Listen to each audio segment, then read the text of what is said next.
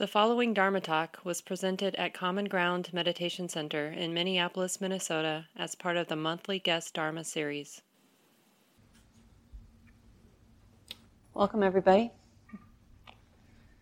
My name is Shelly Graf. I lead uh, these Wednesday night practice groups once a month, usually on the second Wednesday of the month, but um, sometimes on different days when Mark is traveling. And he just left today for a fairly long teaching excursion, six weeks or so. He'll be back for a couple days here or there, but he'll be gone teaching both on the East Coast and the West Coast for a while. So I and Gabe and others will be filling in at different times during the weekly practice groups, teaching. And we've been exploring the Brahma Viharas together uh, Mark and I have been teaching these practices, these life changing practices, for a few months now. And I'll probably haven't decided if I'll how long I'll continue, but I probably will for a little while longer because it's been such a rich exploration in my life. Why give up on love now?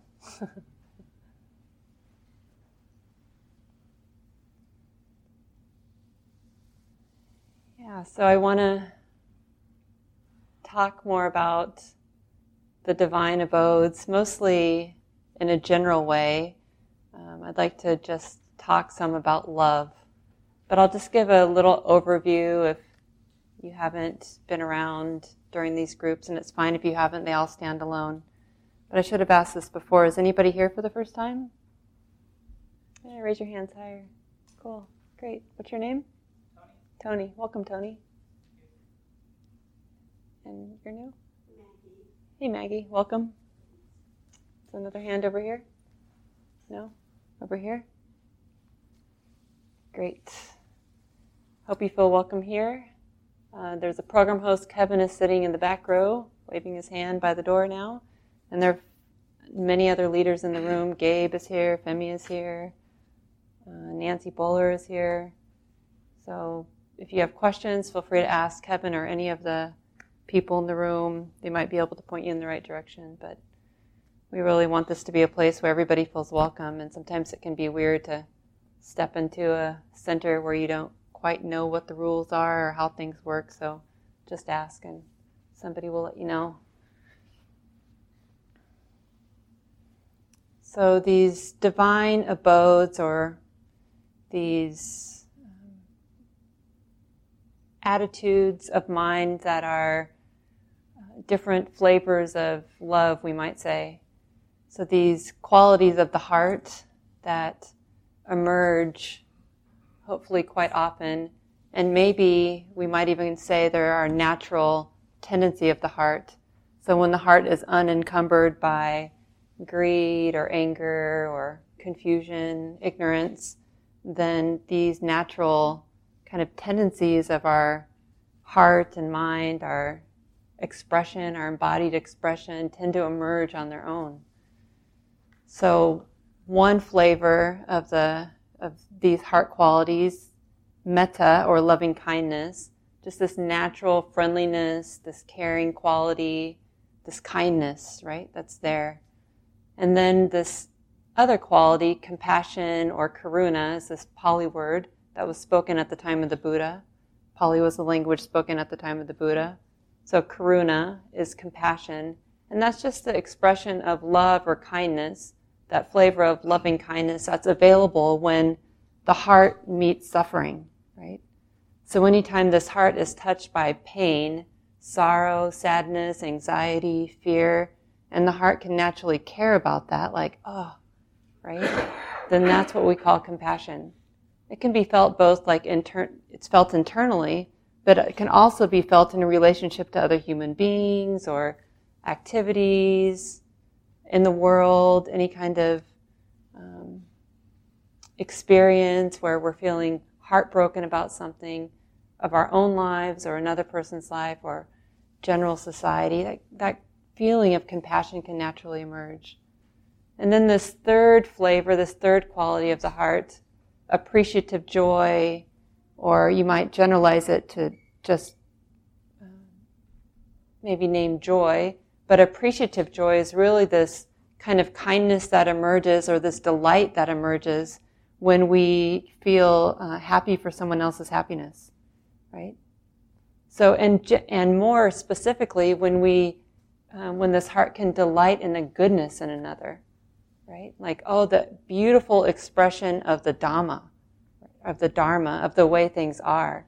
So generosity or um, when you have maybe a teenager in your life or a child who makes a really good choice and they feel happy about it, you sort of delight in their happiness along with them, right? That's what we call mudita or appreciative joy.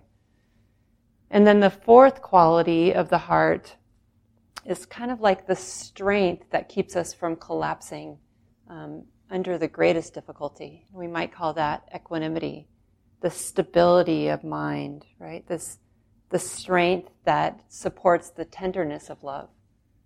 And anytime we experience something difficult and we're able to feel that and not collapse under it, you know, that doesn't mean not be heartbroken.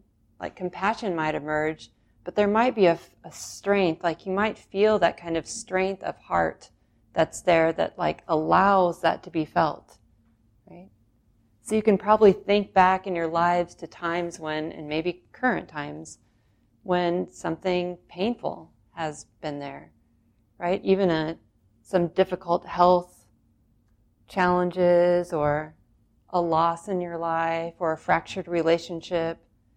And there's something that's, you know, this ability to feel that the pain of that loss or the pain of that fracture or the pain of that conflict or the pain of this like perpetual condition of anxiety that emerges again and again like oh right? That ability to feel that again and again and to stay with it and to care about it and to not quit doing our life because of it. To not resort to other habits that might just complicate things. So that's the flavor of equanimity. And equanimity, you can see how necessary it is, right? It, it's a balancing element we often think of love as like soft and tender, which it is, but it also, love also has this strength about it.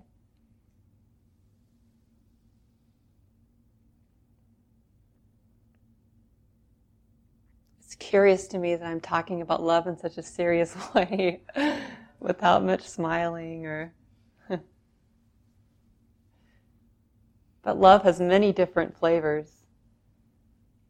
And I've, I've been having a lot of fun kind of exploring all sides of love and getting curious about what love is and how it shows up and how it manifests and what it, what emerges when love is there, what wants to move, what, what does the heart want to do, what action kind of wants to result from this emergence of love.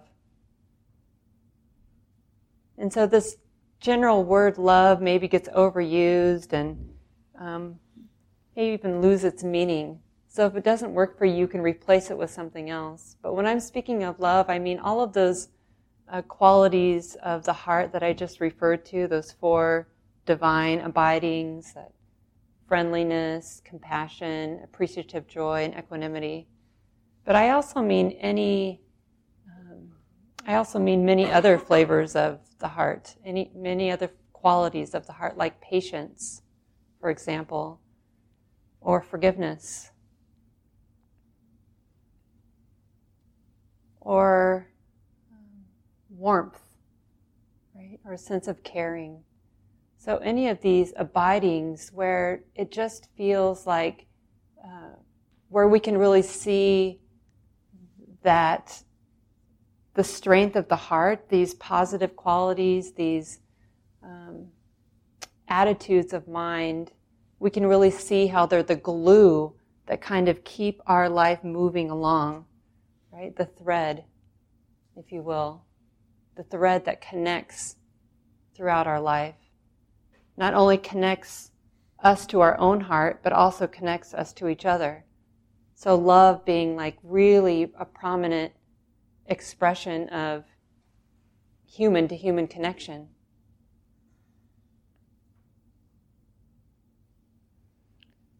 So, and the more I explore this, what love is, it seems like love is, it's hard to see that this Buddhist path we talk about or these Buddhist practices are anything but love, right? They all seem to have a quality of love. All of the teachings seem to re- point right back to love. Like, oh, wisdom. What is wisdom without love, right? What is uh, mindfulness without love? What is it? Like, is it possible to actually be aware, to mindfully be aware in our lives, to actually be present with the experiences of our life without love? Is that a possible thing? Is that a possible phenomenon? And we might even ask ourselves if there's any space in our life when we don't need love. So, what if we actually took up this practice of being a student of love, right? And really kind of surrendering to the mystery of it all without having to to um, completely define it even but just open ourselves up to just the curiosity of love. Like oh can i be a, a student of love and see what i can learn about it? To see if i can even define it for myself. To start to look in my life for where kindness or patience or forgiveness is present and get curious about it. Like, what is that like? What is that like? To have a drop of love here and there throughout our entire lives. To have a drop of love that's there for us, that's there for us in the morning that allows us to get up and be willing to face our day. Like that kind of love that's like, oh, I care about my life, so I'm going to get up and I'm going to cook myself some breakfast. I'm going to take the time to do that to nurture this body? Is there a drop of love in that simple activity? Is there a drop of love in this generosity of the heart, right? That wants to say yes to one more phone call with a friend, even though I'm really tired? Is there a drop of love in um, being willing to let go of some anger or frustration that was there from the night before in an interaction with a loved one. What actually, what part of our life is exempt from an exploration of love? And we might actually begin to see what a dynamic force love is. It seems like Buddhist teachers, we tend to talk about the same things in a lot of different ways. we tend to talk about love and the flavors of love. We might talk about wisdom and use a bunch of different words to talk about wisdom or the wise mind or the mind that knows or the mind that can understand or the heart that sees clearly, right? On the same ways to talk about wisdom.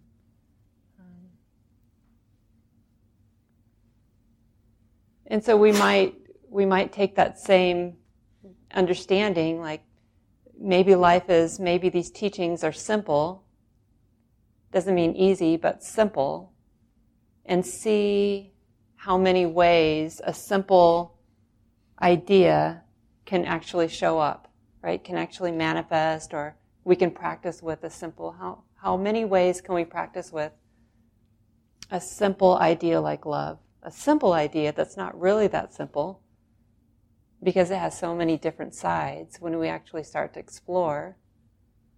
And this path is an experiential one, right? It's not one that we are asked to just believe anything that we hear, right? The Buddha said, go and see for yourself. And that's one of the central elements of what we're doing here. We're exploring on our own, like, what does this make sense? What is this? How does it feel? What's it like in the heart and the mind and the body? How does this work in my life? Is this true? Does this shake out? Right? And we can take that same practice up with this exploration of love. And one of the questions that I've been asking is what if this heart is to be free right? The Buddha said that it's possible for this heart to be free. And if this heart is to be free, what's it to be free of? Well, the Buddha said that, you know, being free of greed, hatred, and delusion, you know, that's what it means to really be free. For this heart to be free of the seeds of, of the expression of greed and anger, ill will, hatred, clinging, attachment in any form, of confusion, of denial, of rejection, right? These are all different words to describe the same simple things. Simple but not easy to understand always. And if this heart is to be free, what is the force that actually frees the heart? Is love such a force that might actually free the heart? And if that's so, well, how does that happen? And this is the experiential practice that we engage in. This is the journey that we are on together.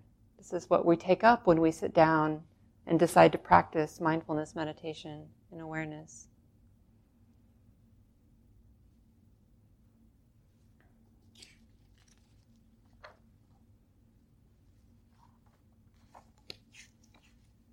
So, this process of getting to know, of uprooting of getting to know love as a force, as a dynamic force, as a force that might actually be stronger than the force of delusion or denial or anger. Like if, if we can imagine that, is love a force that may actually be stronger, that might be more reliable, actually that might be more predictable than anger? We can think about all the many ways that it seems right to rely on anger as a force. Like it seems really hard. The strength of anger arises and it's, and it seems at times like undeniably this is the right move to use anger, right? Or to indulge in anger. We can feel self-righteous in our justifying the use of anger. Like, I'm mad at you and it's your fault and so I'm going to tell you about it, right? And there's no other way to get out of this predicament other than to let you have it. Right? Has anybody ever felt like that before? Nobody? Just me. Okay. So it can feel like anger is the only choice in that moment. And we can feel so committed to using it, right? And in the same way, we can think like greed.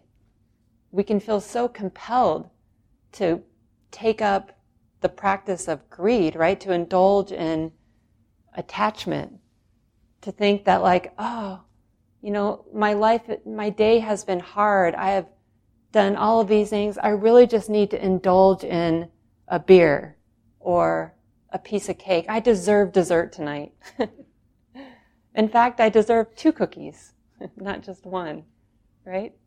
And I don't know how I'm going to make it through the night unless I indulge in something that's really uh, pleasurable, right? And as a way of checking out. I'm not saying that there's any uh, anything wrong with pleasant experiences because they actually have a really good place. In practice, they're balancing, right? It's when things are hard to, but we need to know what we're doing, or else we're going to pick that up as a strategy and use it, and the mind will start to believe that it's the only way out of its predicament, right? But what if love was a viable resource? What if we could actually begin to see love as a force that might actually be stronger than either the force of delusion or aversion? I'm curious about that, like, huh?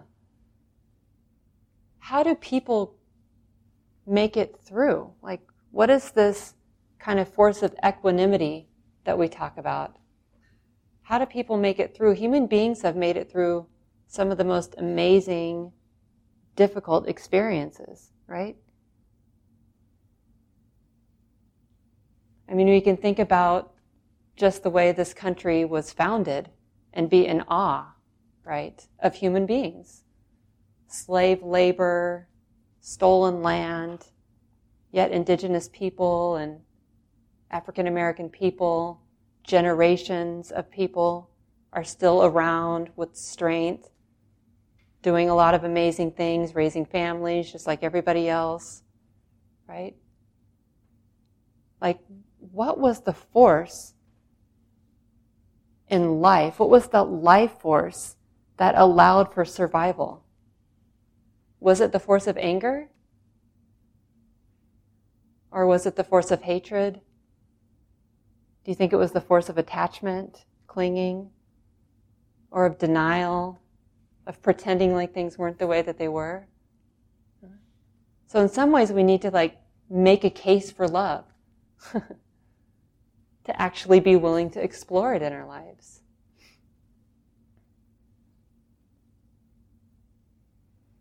And that once we can sort of be willing to take up the practice of exploration of love, then we can get close to like, well, how does it work, right?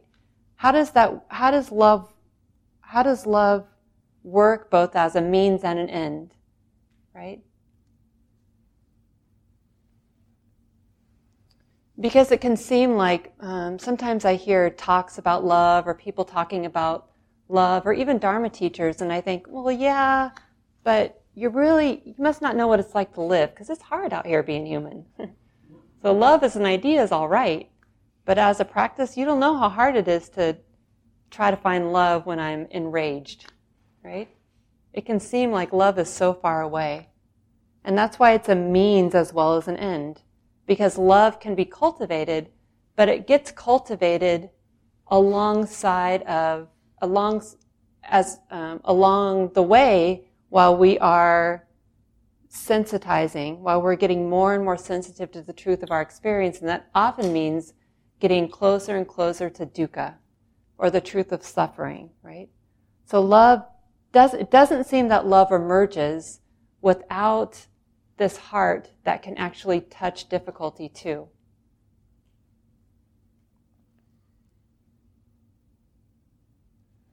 And you've probably seen this, right? This is our mindfulness practice points us right in the direction of more and more sensitivity. And I've been seeing, watching this in my own life uh, recently over the past many months actually. It seems I feel like a baby. Uh, I've been practicing for a long time, 15 years or so, pretty seriously, going on retreats and really, you know, taking care of my practice in lots of ways. And yet, just in the past year, it feels like, oh, I think I am starting to understand what it means to be a sensitive human being. Right? It's not always easy and it's not fun. And it's actually not linear either. I mean, how many times do we think like, oh, Am I really making any progress? Because we're looking for things to go step by step by step. Well, now that I've tasted concentration for a couple minutes, the next time I should be able to sit for 10. And well, now that I've felt the impact of concentration for like 10 minutes, I should definitely be able to sit for half an hour. What's wrong with me? My mind's not concentrated at all. It's all over the place. But yesterday, it was, you know, felt nice and still, right? So we think that our heart, our progress is going to be in a linear fashion, but that's not at all the way life flows. And that's not at all the way practice flows. So this practice of Dhamma, of mindfulness, of being with the way things are, involves a steady and non-linear sensitization of the heart, right? And so what is sensitizing? Being intimate, this heart that gets used to or develops the habit of getting close, of landing in the truth of experience, of actually feeling it and knowing it. Not in a conceptual way, though, right? Concepts are just thoughts and ideas. But the actual truth of experience is, is much more than that. And that's an interesting exploration too, but sometimes we use the word embodied to talk about what it's like, what it's like to know experience, right? What is experience like in the body? What is it like beyond concept? What is it like intuitively? How is the earth a partner in our knowing? How are other human beings a partner in our knowing or supportive of our knowing? Like, how did, does knowing emerge in the context of relationship?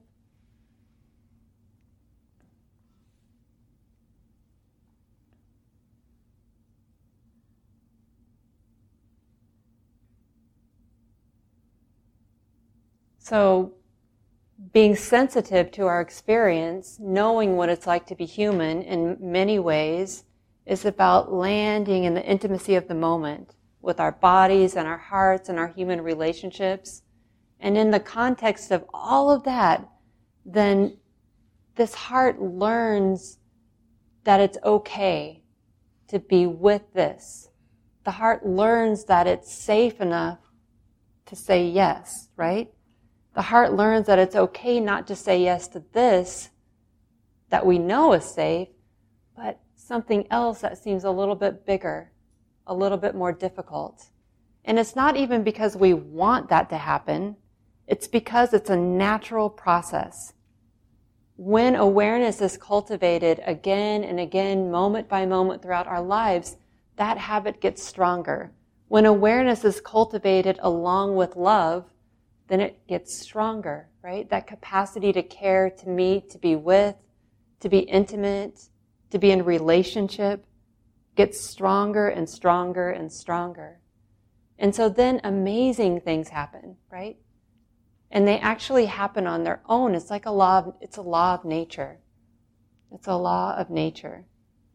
That when awareness is able to meet this, whatever this is, right? If this is something really difficult, even when awareness is able to meet this fear, if the heart is full of fear and a loving awareness is able to meet that, that fear won't be able to last that long, right? That's a law of nature. So when awareness, when loving awareness touches fear, the defilements, these aspects of our heart that are elements of greed, anger, delusion, they actually get weaker, right? And why does that happen? As the heart gets more and more sensitive, we can actually start to see how that happens. Touch this fear, we see that this fear hurts. The heart doesn't want to cling to fear because it actually hurts, and so it lets go. Just like that. Right? The heart feels this enraged, angry feeling. It's intense. When we really can actually be with it in the body, in relationship, we see how it, it hurts the people we love. We see how it has an impact on our bodies. gives me a headache, makes me sick, makes my muscles tense, right? Like, oh, why, why would we inflict that upon ourselves, right? Love is there to meet that anger and the heart naturally lets go. You know, that's a, a natural process. It's just nature. So this willingness to be with again and again, to cultivate mindful awareness, even when we don't know what's happening, what's working in our lives, even when we're looking for a linear process, but we don't see the progress happening. But this willingness to have some faith in this journey is really important, right? Nothing is irrelevant. No moment of awareness is irrelevant. Not a moment of awareness when we're brushing our teeth, or a profound moment of awareness when we're actually touching a deep wound in our heart, or a simple moment awareness of awareness when we're walking down the street and feeling the cold air on our shoulders, or whatever it is. Like every single moment in which we're cultivating a warmth, a caring, a loving awareness is a moment that actually supports the heart's opening in the more difficult moments of our lives, right? So those examples that we can come up with in our lives about how people have actually how, how human beings have actually made their way through the greatest difficulties, right? Unimaginable circumstances. And we have that question like, well, how did that happen? Well, it didn't happen in a single moment. It happened with wisdom, with this application of awareness, this cultivation of this habit of caring, loving attention, moment after moment after moment after moment, right? that's what we call waking up, right? These moments, moment after moment after moment of cultivating, of being willing to touch and be with the sensitivity in the heart actually encourages the heart to be willing to do that more often. That sensitivity, that willingness to be with, right, actually is generate, generated in moments that are very similar. And we might also feel, we might also feel um, we also have to be willing to accept those moments when the heart is not ready to open, right? So forcing, forcing, trying to force the heart to open is not the way forward.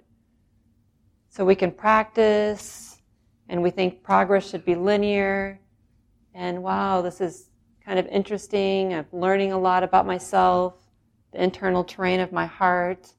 I've been able to see what anxiety is like, feel it in my body, and now I expect the heart to be able to do it with other things too, with other experiences. And I realize, well, well, that's not happening today, right? What's in the heart? I don't know. It's pretty shut down.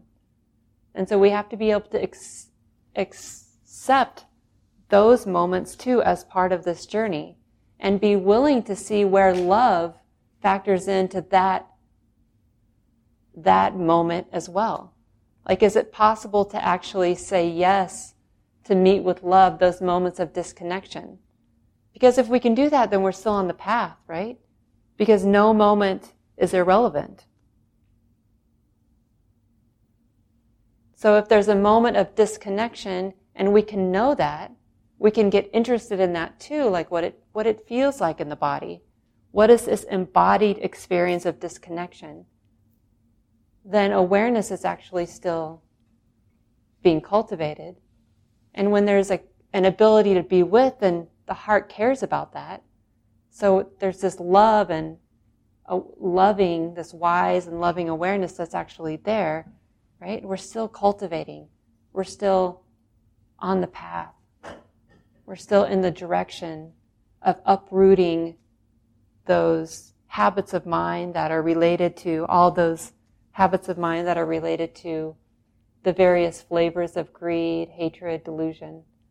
And every moment when kindness, when love is present, you know, it's a moment where there's this possibility of being free. So why, why would we why would we not want to be awake? Why would we not want to cultivate wise awareness, loving, wise awareness? Why would we not want to be a student of love?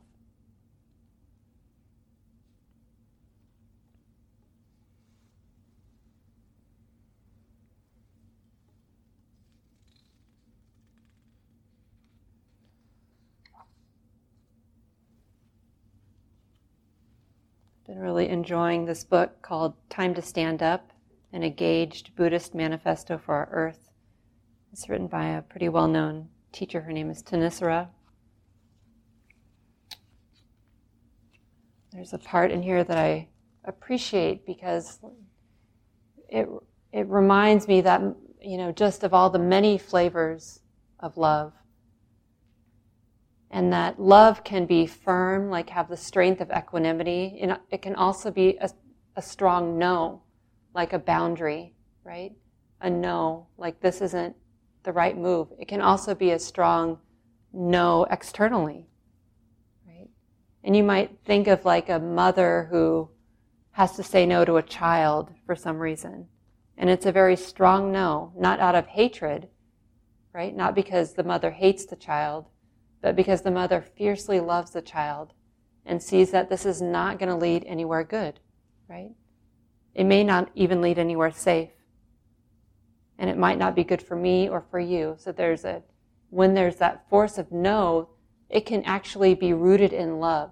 It is, it's part of the mystery, the exploration, to see like how wide, how far reaching is this practice of love? Like what, what are, does it actually have limits? What can love do?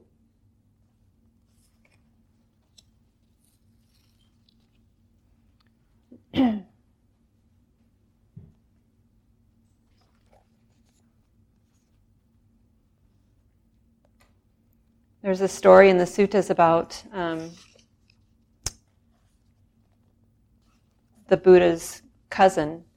Um, the suttas are just stories or teachings written down uh, at the time of the Buddha. It's not actually true at the time of the Buddha. It was an oral tradition at the time of the Buddha. And so the teachings weren't actually written down till like 400 years after the death of the Buddha.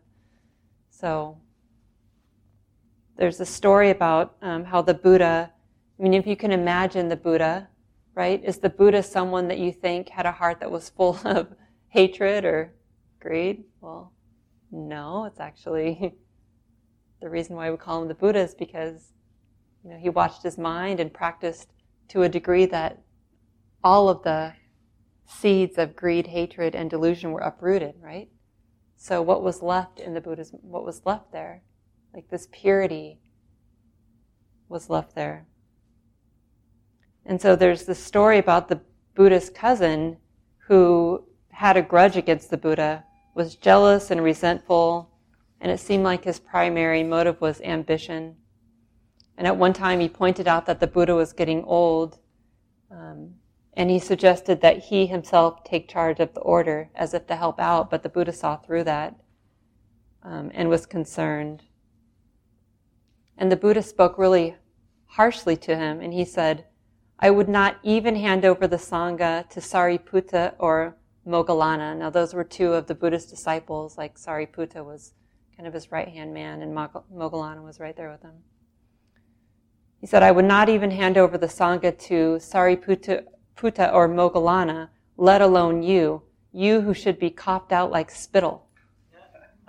Like the fierceness of that, right? Would just to me is like, oh wow, the Buddha, like if I can imagine that the Buddha actually uprooted the defilements in his mind and still, so there was no greed, anger, or delusion in the mind of the Buddha, right? And the Buddha still had the force. Like, what was the force behind those words? what could it have been? So it just really kind of gives me, uh, it really inspires me to explore the extent to which love can move, can uh, be supportive in in ways that I might have a hard time imagining. Right? Is it possible to actually speak truth to power when that force is motivated by love and not fear or anger. Is that possible? We get to explore that in our lives.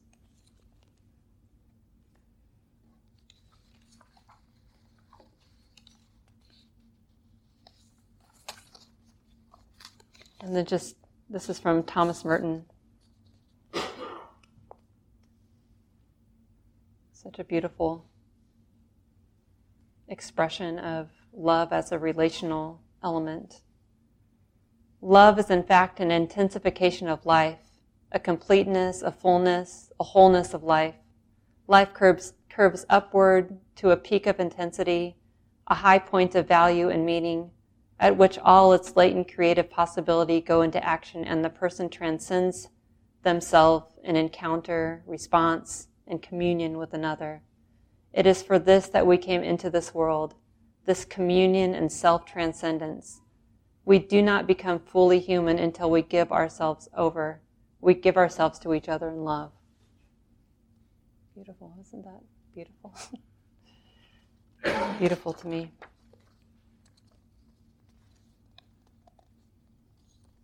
So many beautiful expressions of love in written form. Louise Erdrich is one of my favorite authors. This is from The Painted Drum which just really to me points to how important it is to experience love, to walk this path of becoming more and more sensitive um, as a route to experiencing love. Life will break you. Nobody can, nobody can protect you from that. And living alone won't either.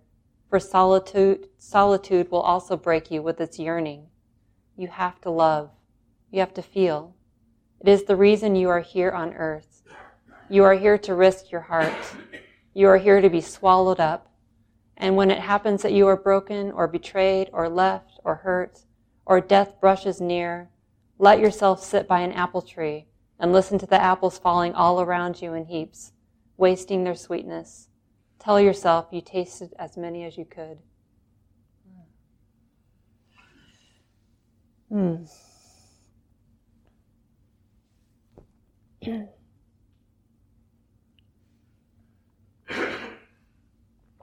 talk longer than I thought. Save all the quotes for the end, once again, not interspersed throughout. Hope they were meaningful. It was meaningful to hear some words from others who've explored love just like you have, just like I am. And now it would be good to hear some from you. If you have any um, reflections on love, the practice of love, of becoming a more sensitive human being.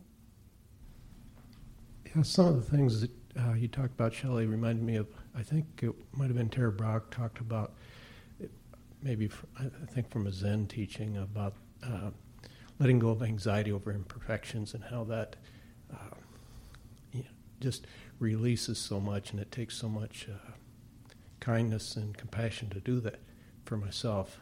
And it's just, you know, it's it's just a difficult thing to let go of, and the, and part of that teaching, I think, is just the you know just that imperfections is there, and it's just I spend a lot of time running away from it. I think.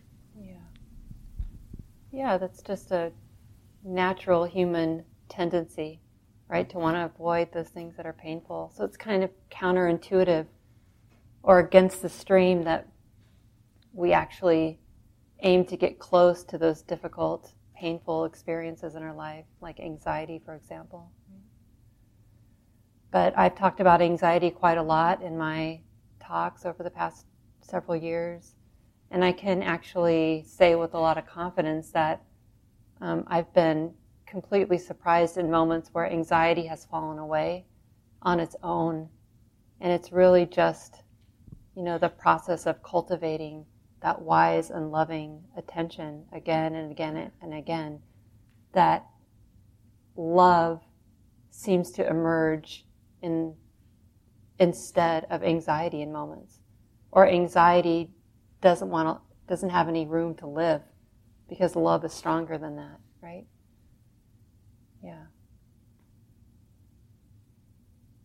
So even though moments of anxiety are still really painful, you know, I don't so much have a goal of getting rid of it anymore, but like just embracing every moment of anxiety with as much love to see what happens, to get curious about that.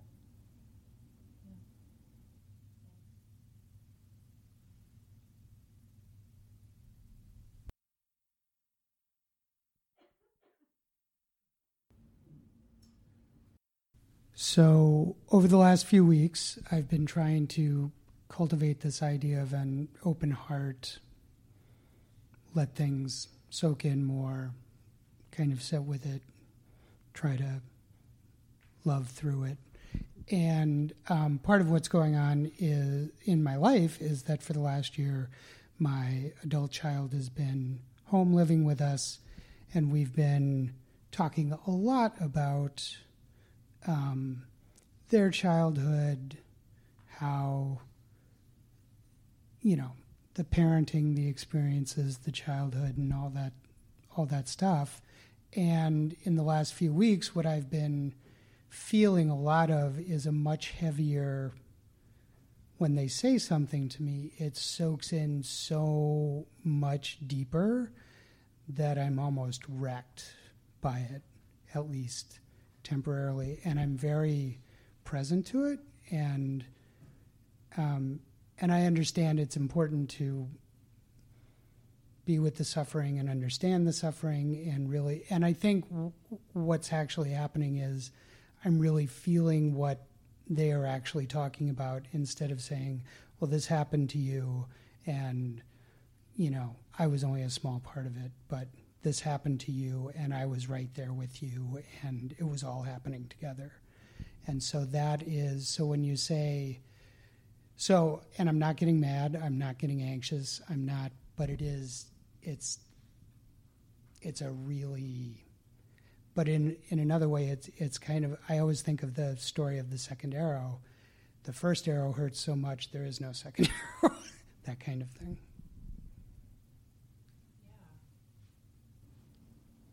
Yeah, one of the important tools that we need to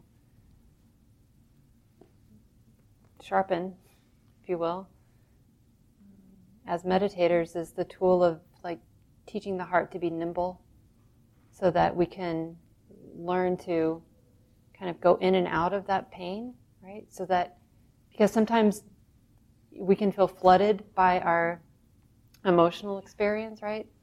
And it doesn't even have to be that uh, like a big deal. It can just be a small thing, right, that causes great pain, right? Because it activates all the previous wounds in the heart that are of the same flavor, right? So teaching the heart how to touch it but not be flooded by it, there's a real art there, right? Sometimes like a therapist can be a very good friend and on a meditator's journey, for sure. I've learned that. I know that. Um, but also, you know, there are lots of ways to kind of practice that going in and out of pain, right? That knowing, like, oh, this feels like this is, I'm starting to take this personally, and it's really taking me down. What can I do to help rebalance, right? What is rebalancing? And that's where pleasant experiences come in really nicely, right? What can I do? Is there something pleasant that can help bring a little more balance to the heart? Is there a different activity? Is there movement? Because the, the, the strength of feelings often have a lot of force, right? And they're felt in the body. We don't always feel them in the body, but they are alive in the body.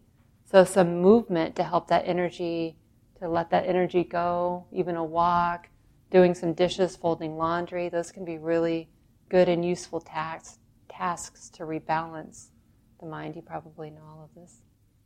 Well, and I've talked to, the, uh, you know, my therapist, and she is also a practitioner, and she said, "This is the thing. You're you're tempted to go back to distraction, to distract yourself from the pain, and and not that that's what you're talking about, but she's like, you have to find a middle way to not to move forward still, but not to let it sink in so deep that it debilitates you." And it's an art right? Everybody's going to be different so some that might be the right medicine at some time for someone and there might be a different medicine at a different time.